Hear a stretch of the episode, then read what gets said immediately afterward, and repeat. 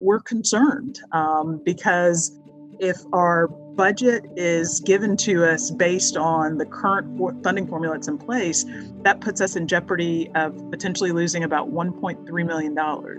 And you know, when 85% of my budget is tied up in personnel cost, that, that has a huge impact. And yet our community in particular needs us to be whole so that as the economy does start to recover, as parents are um, able to send their children back to public schools and said they don't have to serve as their homeschool teachers. Um, folks are going to come back to us. It's just going to be a matter of timing.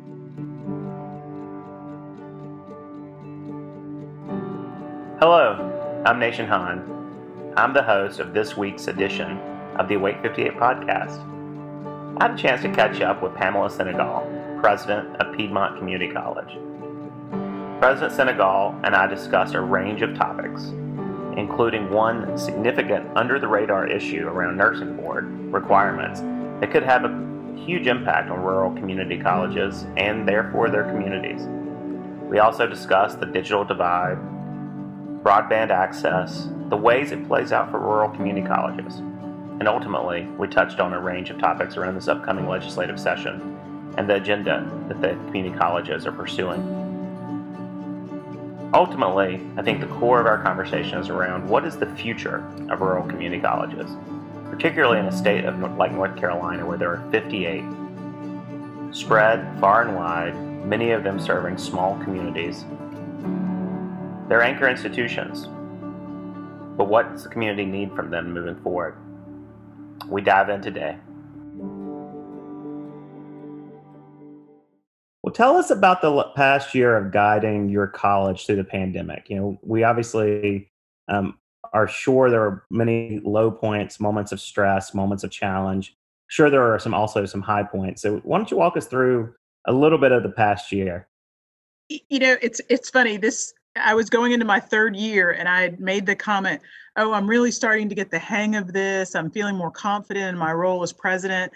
And then the pandemic hit, and it changed everything about what we had to do. It didn't change the core of what we do, but it certainly changed how we operated and how I interacted with the community and with the college. So, you know, I think a big part of, I think probably the biggest high is um, it's been the the quick way that my faculty, that my staff, that my students, everybody pivoted um, there was there was a pretty quick acceptance that this is the way things are going to need to be, and people stepped up everywhere. Um, it was it was impressive. I was blown away at the way that students stepped into it, that faculty and staff, um, and so that's probably my favorite thing. Um, the other part of it that I loved was that we even were able to do professional development, and so faculty who previously not had online uh, as the majority of the way that they were teaching were able to do some great professional development quickly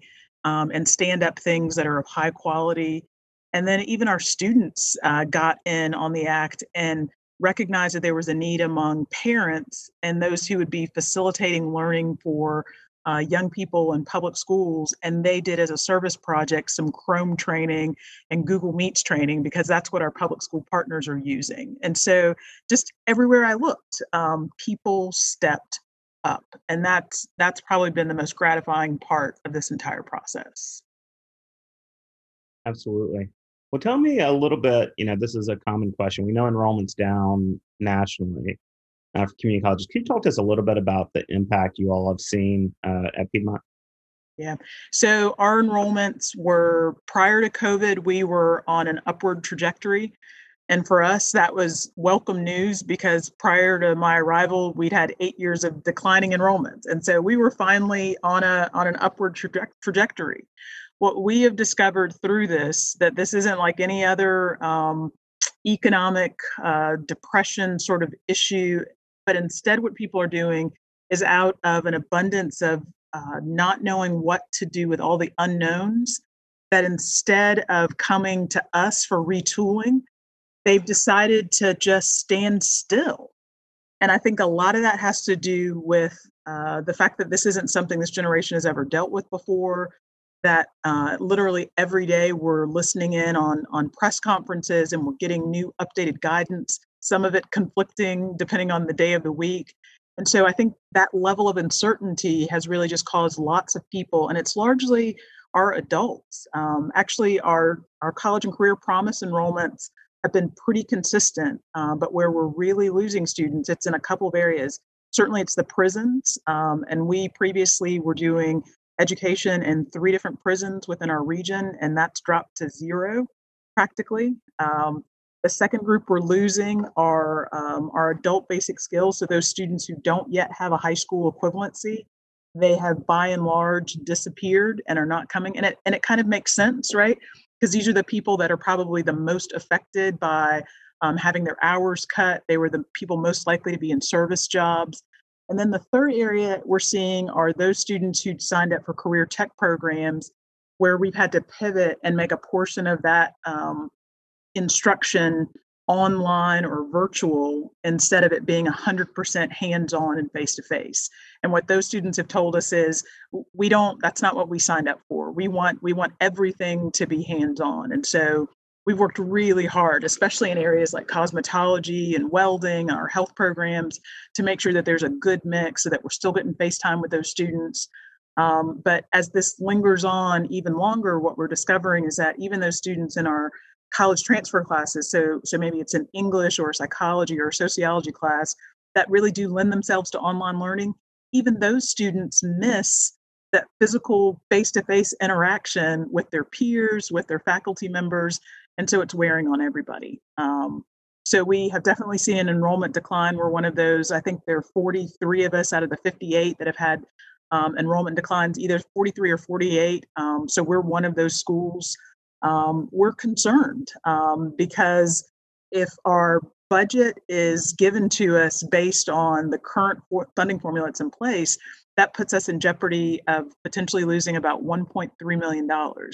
And you know, when 85% of my budget is tied up in personnel cost, that, that has a huge impact. And yet our community in particular needs us to be whole so that as the economy does start to recover, as parents are um, able to send their children back to public schools and said they don't have to serve as their homeschool teachers. Um, folks are going to come back to us. It's just going to be a matter of timing. And so we've got to be prepared to do that, you know. And that's why our, our legislative agenda this year, um, it's never been more critical that our legislative priorities um, receive the funding that we're requesting so right. so we are i think collectively we're all excited. We're grateful and appreciative of the federal stimulus money that's coming to north carolina community colleges. Especially with this latest package it looks as though that's going to give us even more flexibility to be able to continue to do all these additional services so that we can continue to serve students right?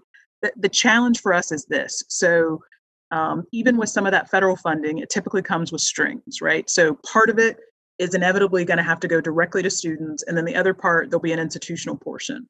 Well, at our institution, the institutional portion from those federal dollars isn't enough to close my budget gap, right?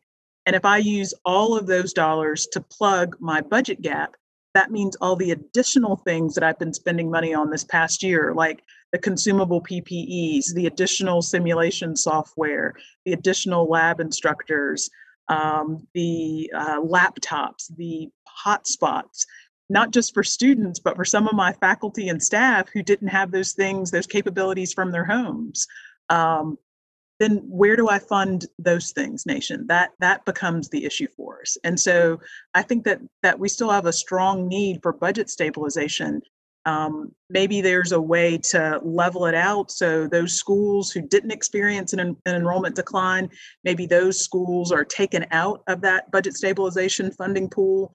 And then other schools who've had a larger impact, uh, those funds only really go to the schools that need it. And so maybe there's some balance there that we can do. But certainly until we're through this, there's certainly a need for us to have some stabilization funding uh, to make sure that we're in a good place to help our communities uh, come through this. Because in a place like where I am in, in Person Caswell, there are no other higher education options. We're we're it. Um, when employers are coming to this, uh, you know, the employers who are in this area, when they're talking about retraining their workers, upgrading their skills, we're their partner. And so I've got to be in a position to be able to do that um, now and post pandemic. As the General Assembly session rolls on, and you kind of touched on this earlier. The system's going to request investments or has requested investments in IT. Uh, a fair amount of those requests are non recurring funds, some are recurring as well. Um, could you tell us a little bit about the challenges around IT and cybersecurity faced by your college and others? Um, certainly in years past, but I think it's been uh, it's been particularly put in the spotlight by the transition to online learning uh, during COVID. Yeah. So, you know, this one is one that speaks to my heart because I'm the technology chair for the President's Association, and then I get to chair uh, the Data Governance Committee. And then my background, even before I came to community colleges, was in technology. But the thing that we're asking for from the legislature, it's it's a twofold request, right? So one is to help us replace an aging enterprise system that doesn't provide the functionality that students um, that students are used to having, right? They are not having, we're, we're, we're still not going to be able to get them that Amazon experience that everyone has come to expect or that um, Uber Eats experience that everyone's come to expect, but we ought to be able to get them a lot closer to a model that is seamless, that doesn't require rework by my staff, um, and that's consistent, that's reliable, that um, will enable students to be able to do end-to-end transactions when they're ready to register for classes. And right now our systems don't do that, right? Um, this, so that's part of the funding. But the other piece of the funding, and I'm one of the schools that unfortunately in 2020 experienced a cyber attack. Um, and so, you know, from a personal point of view, what we really needed was a cybersecurity officer. We needed someone who every day it's their job to look through the logs, identify things that don't look quite right, um, but to also sort of live in that world and keep up to date and keep current about all the new threats. Because literally, what we're teaching students about cybersecurity today, three months from now, it may not be relevant. There may be something new. And so we need people that live in this world and who can better advise colleges about how to harden their infrastructure to make sure that we're protected against those actors that are out there who are seeking to take our personal information um, and use it in ways that are inappropriate. So, the second part of what we're asking for in IT is to have a series of regional cybersecurity officers um, that can give us a, a level of talent most of our institutions don't have. I don't have anyone on my IT department right now who has even a background in cybersecurity. We're having to outsource that function, um, and it's expensive um, it's it's incredibly expensive, and it, it, makes sense because it's a it's such an area of specialization um, that we you know it's just not something we can we can afford.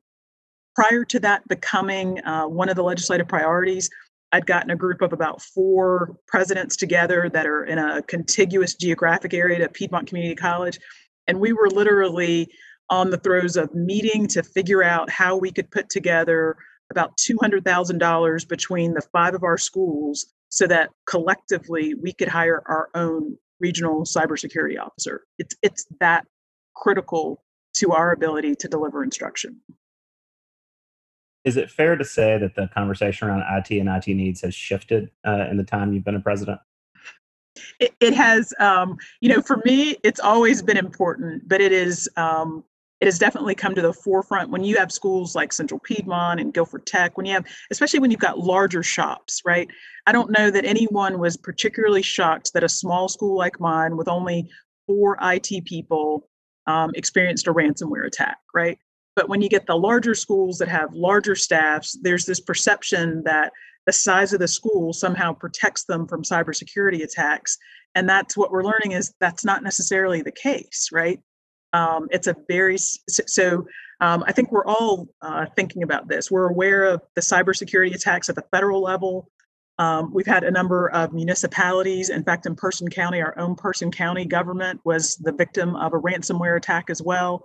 You know, so I, I think there's a general heightened awareness of the vulnerabilities uh, that we all have and the and the increasing dependence that we all have on technology. And so we've got to we've got to um, do a better job of guarding our infrastructure to make sure that we're not interrupting education while we're down trying to deal with these kinds of issues.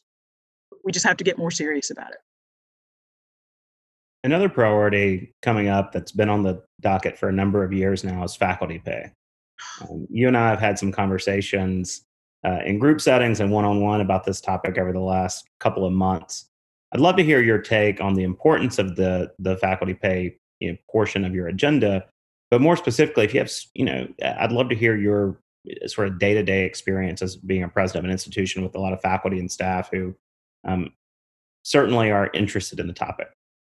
Yeah, I mean, you know, part of what's on our legislative agenda is that we're asking for raises, right? Because we've not had a raise in three years. So that that's that's one piece of it. But the other piece of it is that the current guidelines that we have right now, um, they're not tied to the way in which we do business. And, I, and I'll give you an example of this. So our minimum pay guidelines for faculty are largely tied to academic credentials. Well, it doesn't, that ignores the fact that there are market factors um, that actually are more important than a formal educational credential. You know, so I can get an English faculty member with a doctorate and then pay that person a minimum amount of money, but a welding instructor with a diploma um, it, it forgets the fact that that welding instructor can make four times as much as what the minimum is based on our current criteria.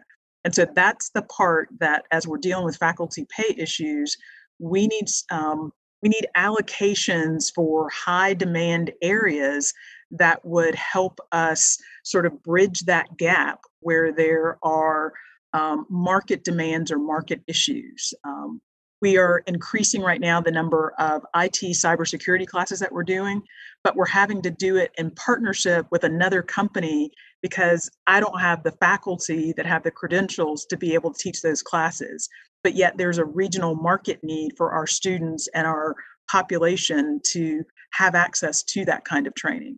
And so that that's the piece that we need. And again, you know, if you're a college where you're getting two and three cents of the property tax that's going directly to your institution, well, then you get left out of that part of it. But for the other schools where there's not a county supplement, um, like they often will do for public school teachers, there's often a, a salary supplement for public school teachers that brings their their average pay up. We're, we're not getting that kind of support for our faculty. Um, and so th- this is this is the thing that just makes it really difficult for us to recruit faculty. And then when you go several years without a raise, it's also becomes um, it's a morale issue. Um, people come to teach at community colleges because they want to teach, because they want to make a difference in people's lives. Um, I read the retirement letter of one of my faculty recently, and she said that I've been in love with the concept of teaching at a community college since a community college faculty member came and talked to my class when I was in high school. And she's taught with us pretty much ever since she went off and then got her master's degree in um, in the humanities area and has been teaching for us ever since. She's had a 50 year career with us. Those are the kinds of people that we have, but we shouldn't take advantage of them. We ought to reward um, people with who are willing to do that kind of work when they could make far more money in the marketplace. Um, and it's it's time for us to reward them appropriately. And we're we're so excited about the twin bills that have been introduced that that are uh, proposing the seven percent raises. We're excited about that. That's beyond what we requested.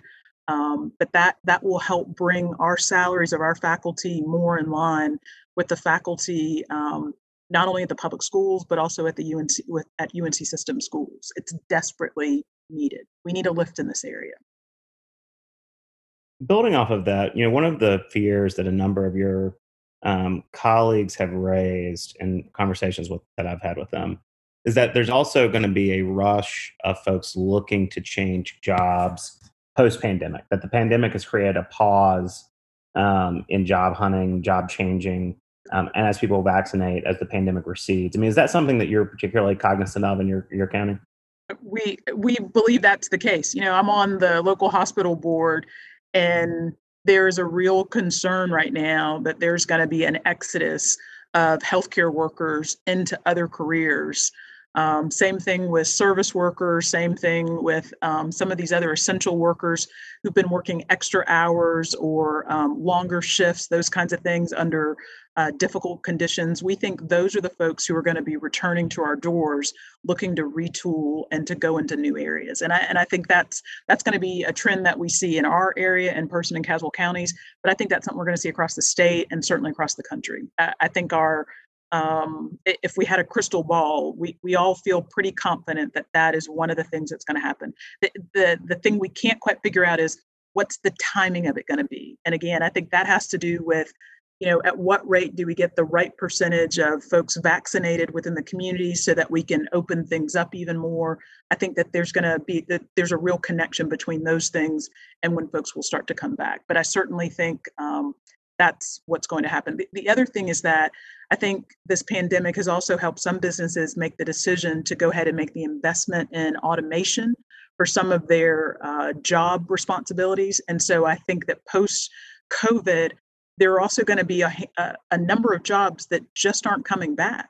I think, for example, um, I think one of the easiest examples is considering um, banking, um, actual banking facilities. And what banks have realized is that they can still do business with a fewer number of physical banking facilities, and that customers will figure out how to do business with their bank other ways. And so, post pandemic, is it, you know, if I'm the CEO of a bank and I recognize that I've been able to successfully close a third of my banking locations and I could potentially sell those locations off, well, then should I, should I, is that, is that the right thing to do? And everything from industry is telling us that those are the kinds of decisions that industry is going to be making and that's going to cause that churn that will bring people back to our doors to retool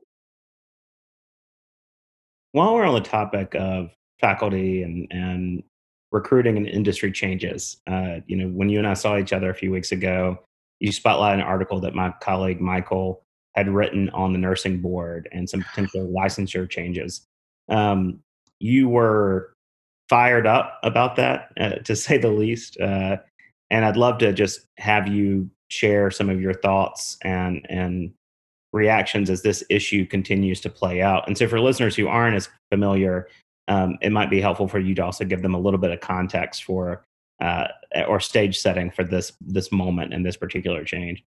Right. So, so the North Carolina Board of Nursing, and what I believe is is a is a genuine, heartfelt desire to improve the quality of patient care has decided to go about that by requiring institutions to increase the percentage of their faculty with master's degrees from 50% to 80%, right? And this was a rule that was supposed to go into effect, I think, sometime this year. We've kicked the can down the road. And so at this point, it's not supposed to go into effect until December of the end of this year. But hopefully, this is going to give us an opportunity to have some really good conversations with the Board of Nursing about what aspects of quality were they hoping to improve, and are there other ways to do that besides simply raising the educational requirements for faculty, which are already extraordinarily difficult to find, right?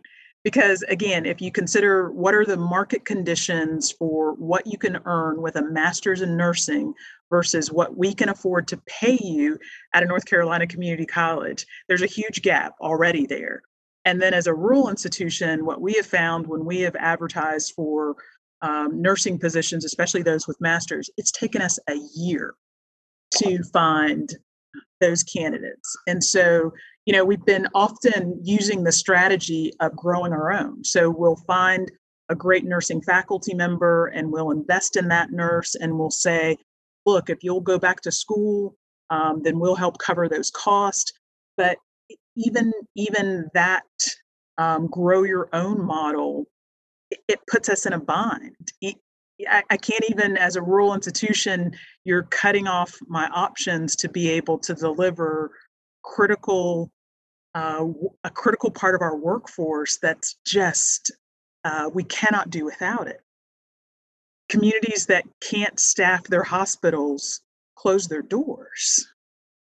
You know, in my two county region, we have one hospital. And so the idea, and we are one of their primary vehicles for staffing any number of their positions from their EMT to their paramedics to their histologists to their NAs to their ADNs. We're one of their primary sources. You limit the number of nurses that we can crank out on an annual basis because of this, and that's going to be the effect.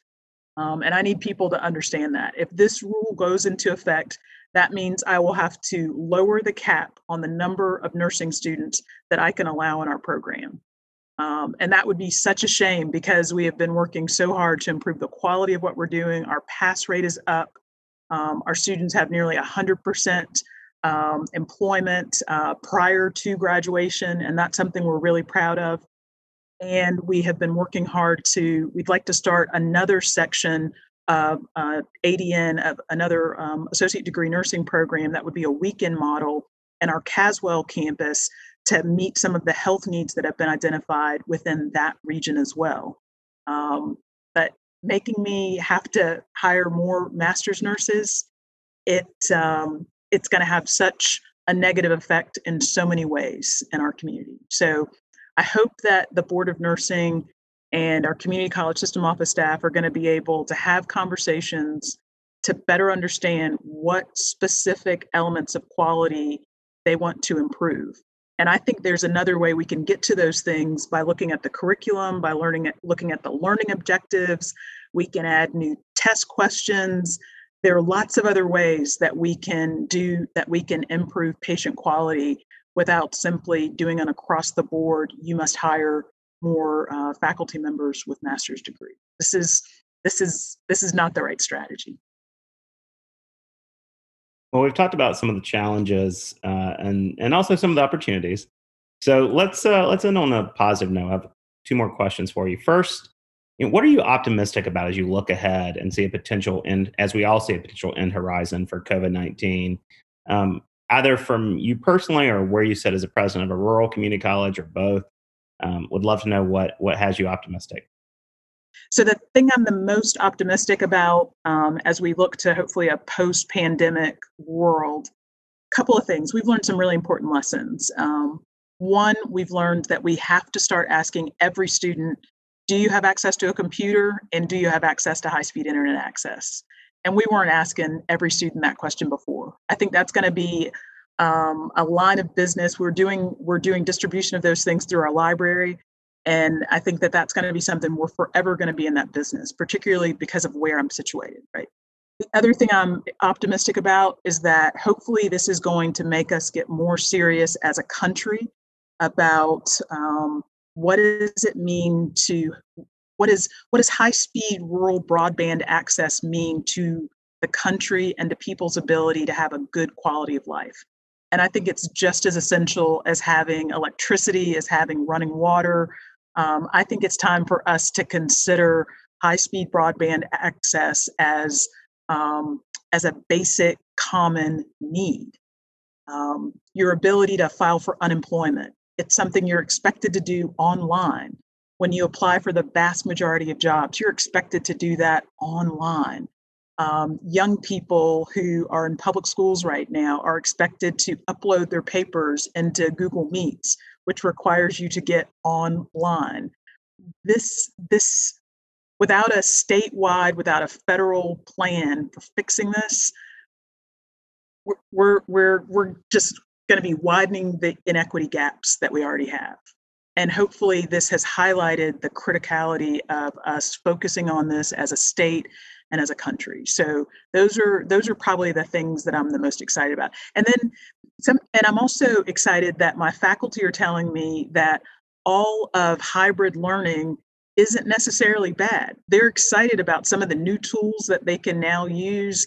Uh, they're recording their lectures, and the feedback we're getting from some of our students is that I really needed to listen to that lecture a couple more times and if it had all been face to face they wouldn't have had that same option. And so every you know we're constantly asking ourselves what things what shifts have we made during covid? Should we keep because they're actually to the good of our community and to our students? And so this has given us an opportunity to do that. Um, we're going to be a better organization and we're going to be better able to serve more students as a result of having gone through this it just accelerated um, a lot of the conversations that we probably needed to have had prior to the time. So, in closing, you know, we have a lot of folks who listen to this podcast who um, they themselves might aspire to be a president one day. Now, after the last year, you might you might warn them off from that. Um, but for the sake of those who may still be willing to to pursue the the role, um, would you just share a little bit about your your life's journey and what led you to this moment, and any advice you have for them as we as we draw this episode of the Awake 58 podcast to a close? Nation, I have not changed my mind. This is still the best job ever. Um, there's no better job than getting to be the president of a community college because of how many people's lives we touch and we help transform. So, still best job ever, even in COVID. Um, for me, I started. Um, this is my 21st year. I can't believe it's been 21 years that I've been working in North Carolina community colleges. But prior to that, I was working for a Big Ten consulting firm but I was still doing training related work. And then when I transitioned to a telecom company, I was still doing telecommunications work. And then I got laid off. It was such an eye opener for me about how the skills I'd acquired during that time in private industry translated. Um, and I was able to um, hang my, my shingle out as a contract trainer and was able to sort of keep things together because I'd, I'd acquired those skills. Well, then an opportunity came up at Central Piedmont to be their director of information technology training, and it was a perfect fit. And Nation, I fell in love. It, it literally felt like, as I reflect on it, it felt like falling in love because I continually was able to look around and see opportunities for the institution to add more value to our community and then I kept being given the opportunity to implement those things. And that's the great thing about community colleges. We evolve, um, we keep changing to adjust to the needs of our community. And that's that's what makes us such a special place. Um, the bigger thing that we are sort of, sort of one of the undercurrents that we're dealing with right now are really looking at um, issues of student equity. And so that's work that I'm excited that we are finally undertaking with a with a level of seriousness that I don't think we have before. And so that's the other opportunity that we have is to lift people um, out of the class that they're in into the next class. Nothing does that like higher education does. So for those of you who are interested in in doing that and making that kind of an impact, I think one of the best ways you can do that is to become um, a community college administrator and eventually become a president. So um, every month, I, I talk to at least two or three people who contact me on LinkedIn and ask for advice or ask for uh, next steps. I've got a whole host of doctoral students that I'm mentoring. Um, I'd love to see the pipeline of folks who are interested in becoming college presidents just get uh, wider and wider because there are lots of retirements that are inevitably going to happen over the next decade. And we need people with a commitment and a heart to do this work. So please, please join us. We would love to. We'd love to have you. You heard Let it there. me know when you're interested, Nation, because all you, you just need. I need to get you in a doctoral program, Nation, and then and then maybe you know, yeah, just let me know.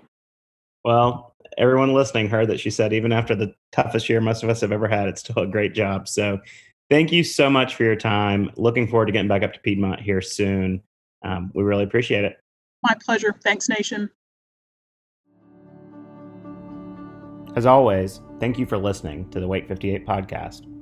For more community college content, our latest stories, research from across the state, or information that you can use in your daily life, check us out at ednc.org. If you have ideas for topics, people we ought to interview, or stories that we ought to tell, feel free to tweet us at Awake58NC. That's Awake58 NC on Twitter.